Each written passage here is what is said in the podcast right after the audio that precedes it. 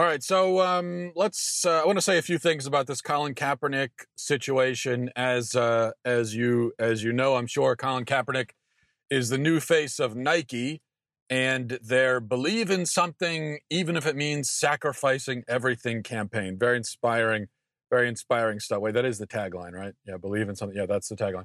Um, the the new commercial was unveiled. Uh, I believe it officially debuts today, as a matter of fact. But um, there was a sneak peek, a sneak peek of the commercial came out yesterday, and um, it, it so the commercial is is Kaepernick narrating over images of various athletes doing doing legitimately courageous things. Like there's one, uh, there's a, an athlete who's overcame a brain tumor, another who became a wrestler even though he doesn't have legs. Um, and then the camera cuts back to Colin Kaepernick and Kaepernick is actually smothering a bald eagle with a burning American flag, and so it was that was a little bit provocative, uh, but not surprising. No, actually, Kaepernick uh, he, uh, he just says a bunch of generically inspiring cliches about following your dreams and so forth. And then the la- the last line of the commercial, um, it was uh, the last line of the commercial is, "So don't ask if your dreams are crazy. Ask if they're crazy enough." Which is one of those lines that I mean, I guess it sounds inspiring. It doesn't mean anything. Ask if your dreams are crazy enough. Like that's that's supposed to be your driving the the, the philosophy that drives your your life. It's like, no, that dream's not crazy enough. No, I need crazier dreams. Yeah. Is that what you would tell your kids? If your kid says to you, you know, I want, I want to be a doctor. No, it's not crazy enough. I, you need to come back here with crazier dreams. Okay. I want really crazy dreams. Um, okay, I want to fly to Mars. There you go. That should be your goal, flying to Mars. Now that's a crazy dream. Go chase it. Um, anyway, it's all pretty pretty innocuous. The, the commercial is innocuous, and in fact, I find Kaepernick himself to be, in general, a pretty innocuous character. I, I'm just not. I am not naturally filled with the kind of blind rage about Colin Kaepernick that a lot of other conservatives seem to be filled with. I never have been. I, I, I haven't been able to generate the anger, especially the sustained anger that um, so many conservatives have about Colin Kaepernick. Three years later, they're so still so angry at this guy. I, I, I couldn't. I, I mean, listen, and that tells you something because if I'm not able to stay angry at, about Colin Kaepernick, I don't know how anyone else can. Um, because usually staying angry, it's one of the skills that I have. I, I do think it's it's kind of amazing that we're still talking about this three years later, and it seems to be um, it's part of this trend that I pointed out before, where both sides of the political divide they seem to kind of pick out stars, the stars and the spokesman for the other side. So um, the right made stars out of David Hogg Alexandria Ocasio Cortez, Colin Kaepernick, um, and then the left made a president out of Donald Trump. And they both accomplished that for the other side by being utterly, completely obsessed with these people. Like conservatives are obsessed with Alexandria Ocasio Cortez. I, I mean, easily 90% of the coverage that I see and read about this woman comes from conservatives. The same thing with David Hogg, and it's definitely the same thing with Colin Kaepernick. I mean, the conservatives are obsessed with these people. They can't, they just can't get them out, get them out of their head.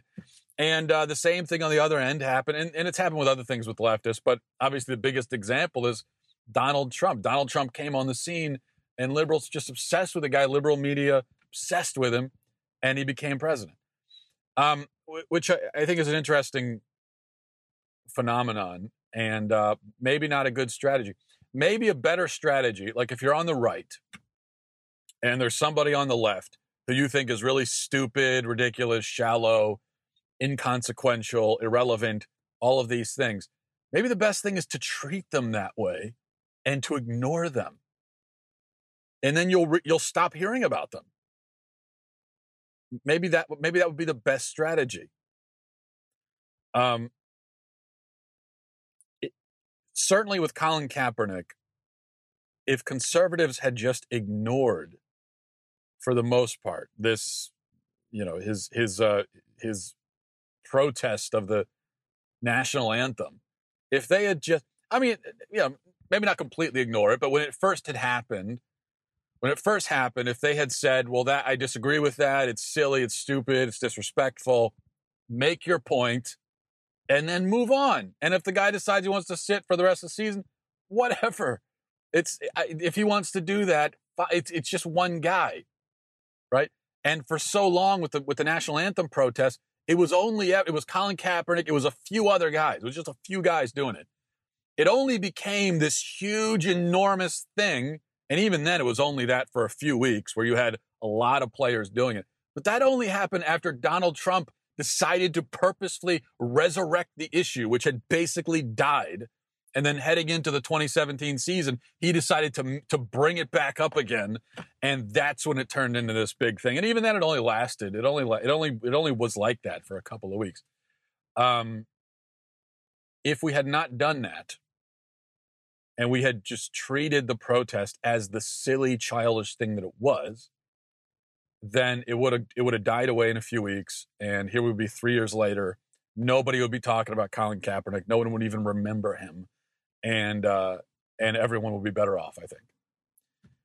As for the boycott of um, of Nike, which is going on right now, you know, to me the the uh, I'm not a big fan of our boycott culture, and this Nike boycott seems to kind of perfectly encapsulate the shallow virtue signaling character of our boycott culture.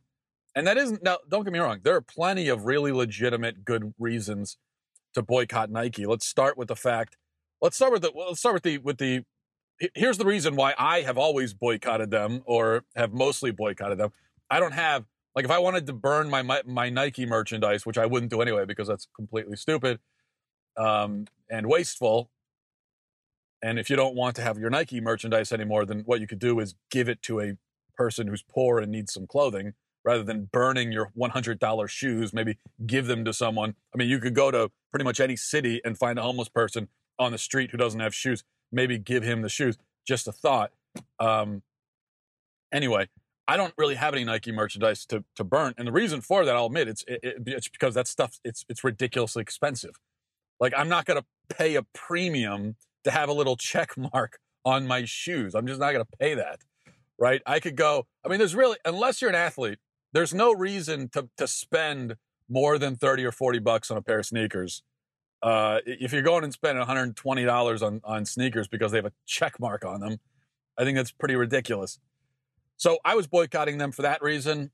Uh, it's more of a kind of practical utilitarian reason. Another good reason to boycott them is that they've used sweatshops. Um, they have manufactured this ridiculously overpriced merchandise on the backs of child slaves. It's a pretty good reason not to purchase from them.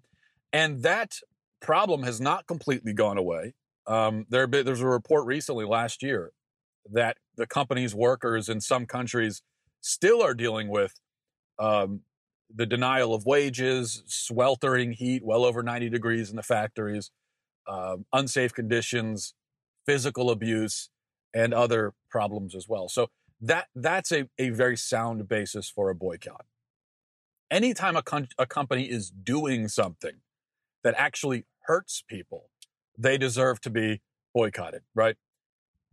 Yet, knowing about Nike's history with sweatshops, and I, I look, I, am sorry, I don't buy. I know there. I made this point a few days ago, and some people said, "Well, I didn't know that Nike had a history of sweatshops." Come on, it's been common knowledge for decades. You really didn't know that? I, I find that hard to believe. I think most of us understood that it had that history. We also understand that Nike sells its merchandise, um, you know, has an unjustifiably high price for its merchandise. Yet, knowing all that, the current boycotters, if they really are boycotters, that is, people who have been consistent customers of Nike and now no longer will be. That's what a boycott is. If you're boycotting Nike, but you're like me and you never really bought Nike anyway, well, that's not a boycott. You're, you're just continuing along with what you were already doing, right?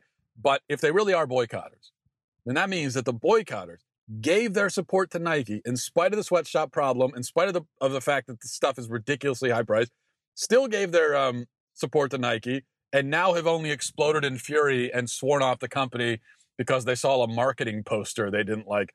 I, you know, that would seem to raise a question about whether the boycott is really a campaign for seeking justice or if it's just another, you know, virtue signaling kind of mob to join, just another thing to do, uh, another outrage to be a part of, which which which I think are with so many boycotts, that's really what it's all about.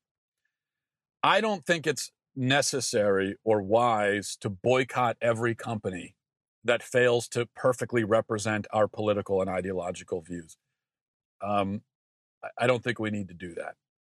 I think we should boycott companies who do harmful things and evil things. Companies like that should be boycotted. You could make a solid argument that Nike falls into that category, but you could have made that argument for the last like 30 years. And if you never made that argument before and now you're suddenly making it, I think it's a fair question to ask why? What changed? All that said, I'll tell you what does annoy me about um, the Nike campaign and in general the reception that Kaepernick has gotten on the left. So I've already told you what annoys me about how the right has approached Kaepernick. So let me let me go over to the left now. What annoys me the most um, is the cheapening of heroism. This attempt to make Kaepernick into some kind of heroic figure, uh, some kind of martyr. It, it, I mean, it's it's ridiculous because he isn't that. We're told now Nike's telling us he sacrificed everything, right? Sacrificed everything, which is quite a statement. And if you're telling me he sacrificed everything, then I sh- we know he didn't sacrifice everything, so that's at least hyperbole. But if, he, if you're telling me that, then I should be able to look at, at least one thing that he did sacrifice. He didn't sacrifice everything. Did he at least sacrifice something? I don't think he did. I mean, let's let's look at this for a moment. He was a quarterback um, who was, you know, had been on the on the decline in his career although his most re, you know the, the last season he played in the league there was a he, he uh, there's a little bit of an uptick in his production but generally speaking you know Kaepernick there was about half of one season where Kaepernick was getting all this hype as he was the next he was the next big thing in the NFL this this uh, transformational quarterback and all of that just died off very quickly and um, he hit his peak and plummeted it, that was his trajectory and kind of was at his peak went to the Super Bowl, he lost, and it plummeted from there. Now, um, he was at best a second string quarterback talent. Once he left San Francisco, after choosing to opt out of his contract, by the way. So he chose to opt out of his contract after the whole protest thing. Then uh, he, cho- he opted out of his contract. He decided to be a free agent. Um, and then he didn't end up on any other teams. Now, if this protest had not happened, he probably would have ended up on some team, probably on the bench somewhere, or potentially vying for a starting job in like Buffalo or Cleveland or something like that. And he would have made he would have maybe gotten three or four years out of his career that way, uh, in mediocrity. You know, either maybe three, four, five years of riding the bench, or of kind of being on the quarterback carousel in one of these markets like Buffalo or Cleveland, and then he would have retired and and uh, he would have been basically basically forgotten. Instead, so that that that was the trajectory that he sacrificed. Instead, though, he does this protest, and now it's true that um, almost certainly part of the reason why he couldn't find another job in the NFL was because of the protest. He's not he was not a top 10 quarterback talent but he was at least a top 30 or 35 talent, which means that all things being equal, he would have found a job somewhere on a roster somewhere. But all things were not equal because teams are just not willing to take on the distraction, the attention, the hysteria for the sake of a second string quarterback. I mean, if if you're going to as as an athlete, if you're going to bring all of that hysteria to a team, you better have enough talent to compensate. You got to have a lot of talent. You you have to be an absolute star to compensate for that. And he's just not that. He doesn't have, he didn't have enough talent to compensate for the distraction that he would bring. So um, teams passed on him logically, which is, it's not the first example of that happening. The same thing happened to Tim Tebow. Tim Tebow, who never, I mean, he, although there were people who were offended by Tim Tebow for some ridiculous reason, there, there was never any reason to be offended by the guy. Yeah, Tim Tebow liked to kneel also, but he didn't kneel during the anthem. You know, kneel on the sideline uh, or celebrating a a, a, a, touchdown or something like that. Tim Tebow's big, big sin was that he was a devout Christian and he was known for his Christian faith. Um, but the bigger problem for teams with Tim Tebow is just that he, you know, he became this this star who kind of transcended the sport itself and people loved him for reasons that had very little to do with with football so he just had a ton of attention on him um, yet he didn't have the talent to necessarily be a starting quarterback in the NFL consistently. So teams said to themselves well we're not you know we're going to bring this guy in put him on the bench and then we're going to have all this attention on this one guy who's sitting on the bench and it's just a distraction so teams said you know, we don't we don't want that, and um, so that's why Tebow had trouble finding other jobs in in the NFL. There are plenty of examples. Dez Bryant is a, you know, um, was one of the one of the best wide receivers in the game. He's on the decline right now. Uh, from you know after after leaving the Cowboys, he still hasn't found a job on, on another on another team because of all the because now he's very different from Tim Tim Tebow, but he's a divisive kind of diva like character and um, and there's a lot of just distraction. It's, just a distraction, and teams are not willing. They don't want to have that distraction on their roster, especially for a guy who can't compensate for the distraction by being an all-star talent. So that's um, that's what happened to Kaepernick. And in fact, there were reports that there were a couple of, there at least one team that was looking at Kaepernick as being possibly a second string quarterback. He turned down that offer. He also turned down offers to play for the uh, the CFL, the Canadian Football League. So this is not someone who's desperate to go and play football somewhere. Comparing again to Tim Tebow, who he tried desperately to get on NFL NFL roster and stay on one, he couldn't, and so then he goes and plays baseball. I mean, this is a guy who just wants to play a sport. He just wants to play ball. This is really what he wants to do, and so he, he'll he'll he'll take any opportunity he can get. Kaepernick has not done that. It seems like Kaepernick is not it's just not a ball player. He's not interested in playing ball. He's more interested in um, in being a kind of uh, you know being this savior figure that he has turned himself into. So he chose to sacrifice three or four years of bench warming or possibly starting for um, some mid market team. And in exchange, he has international fame, accolades from the media, a lucrative sponsorship deal, and other things. And that's a heck of a, of a nice trade, I would say. I mean, I would take that trade, wouldn't you? And that's why this isn't martyrdom, okay? This isn't heroism. Kaepernick is neither a hero nor some sort of great historic villain. He, he's just a guy who expressed his opinion and he was punished for it, but he was also massively rewarded for it. And the reward, I think, way outweighs the punishment and so that's all. But that's not that's not sacrifice and that's not heroism. Um that's a lot of different things. It's it, it, i think among other things it's also a calculation on his part where he had to choose do i really want to try to stay in the league and and play football or do i want to go in and you know make and and do this and have this be my my brand and build on that brand as the socially conscious uh you know warrior for racial equality kind of thing. And he chose that that path. And it's paid off for him pretty well.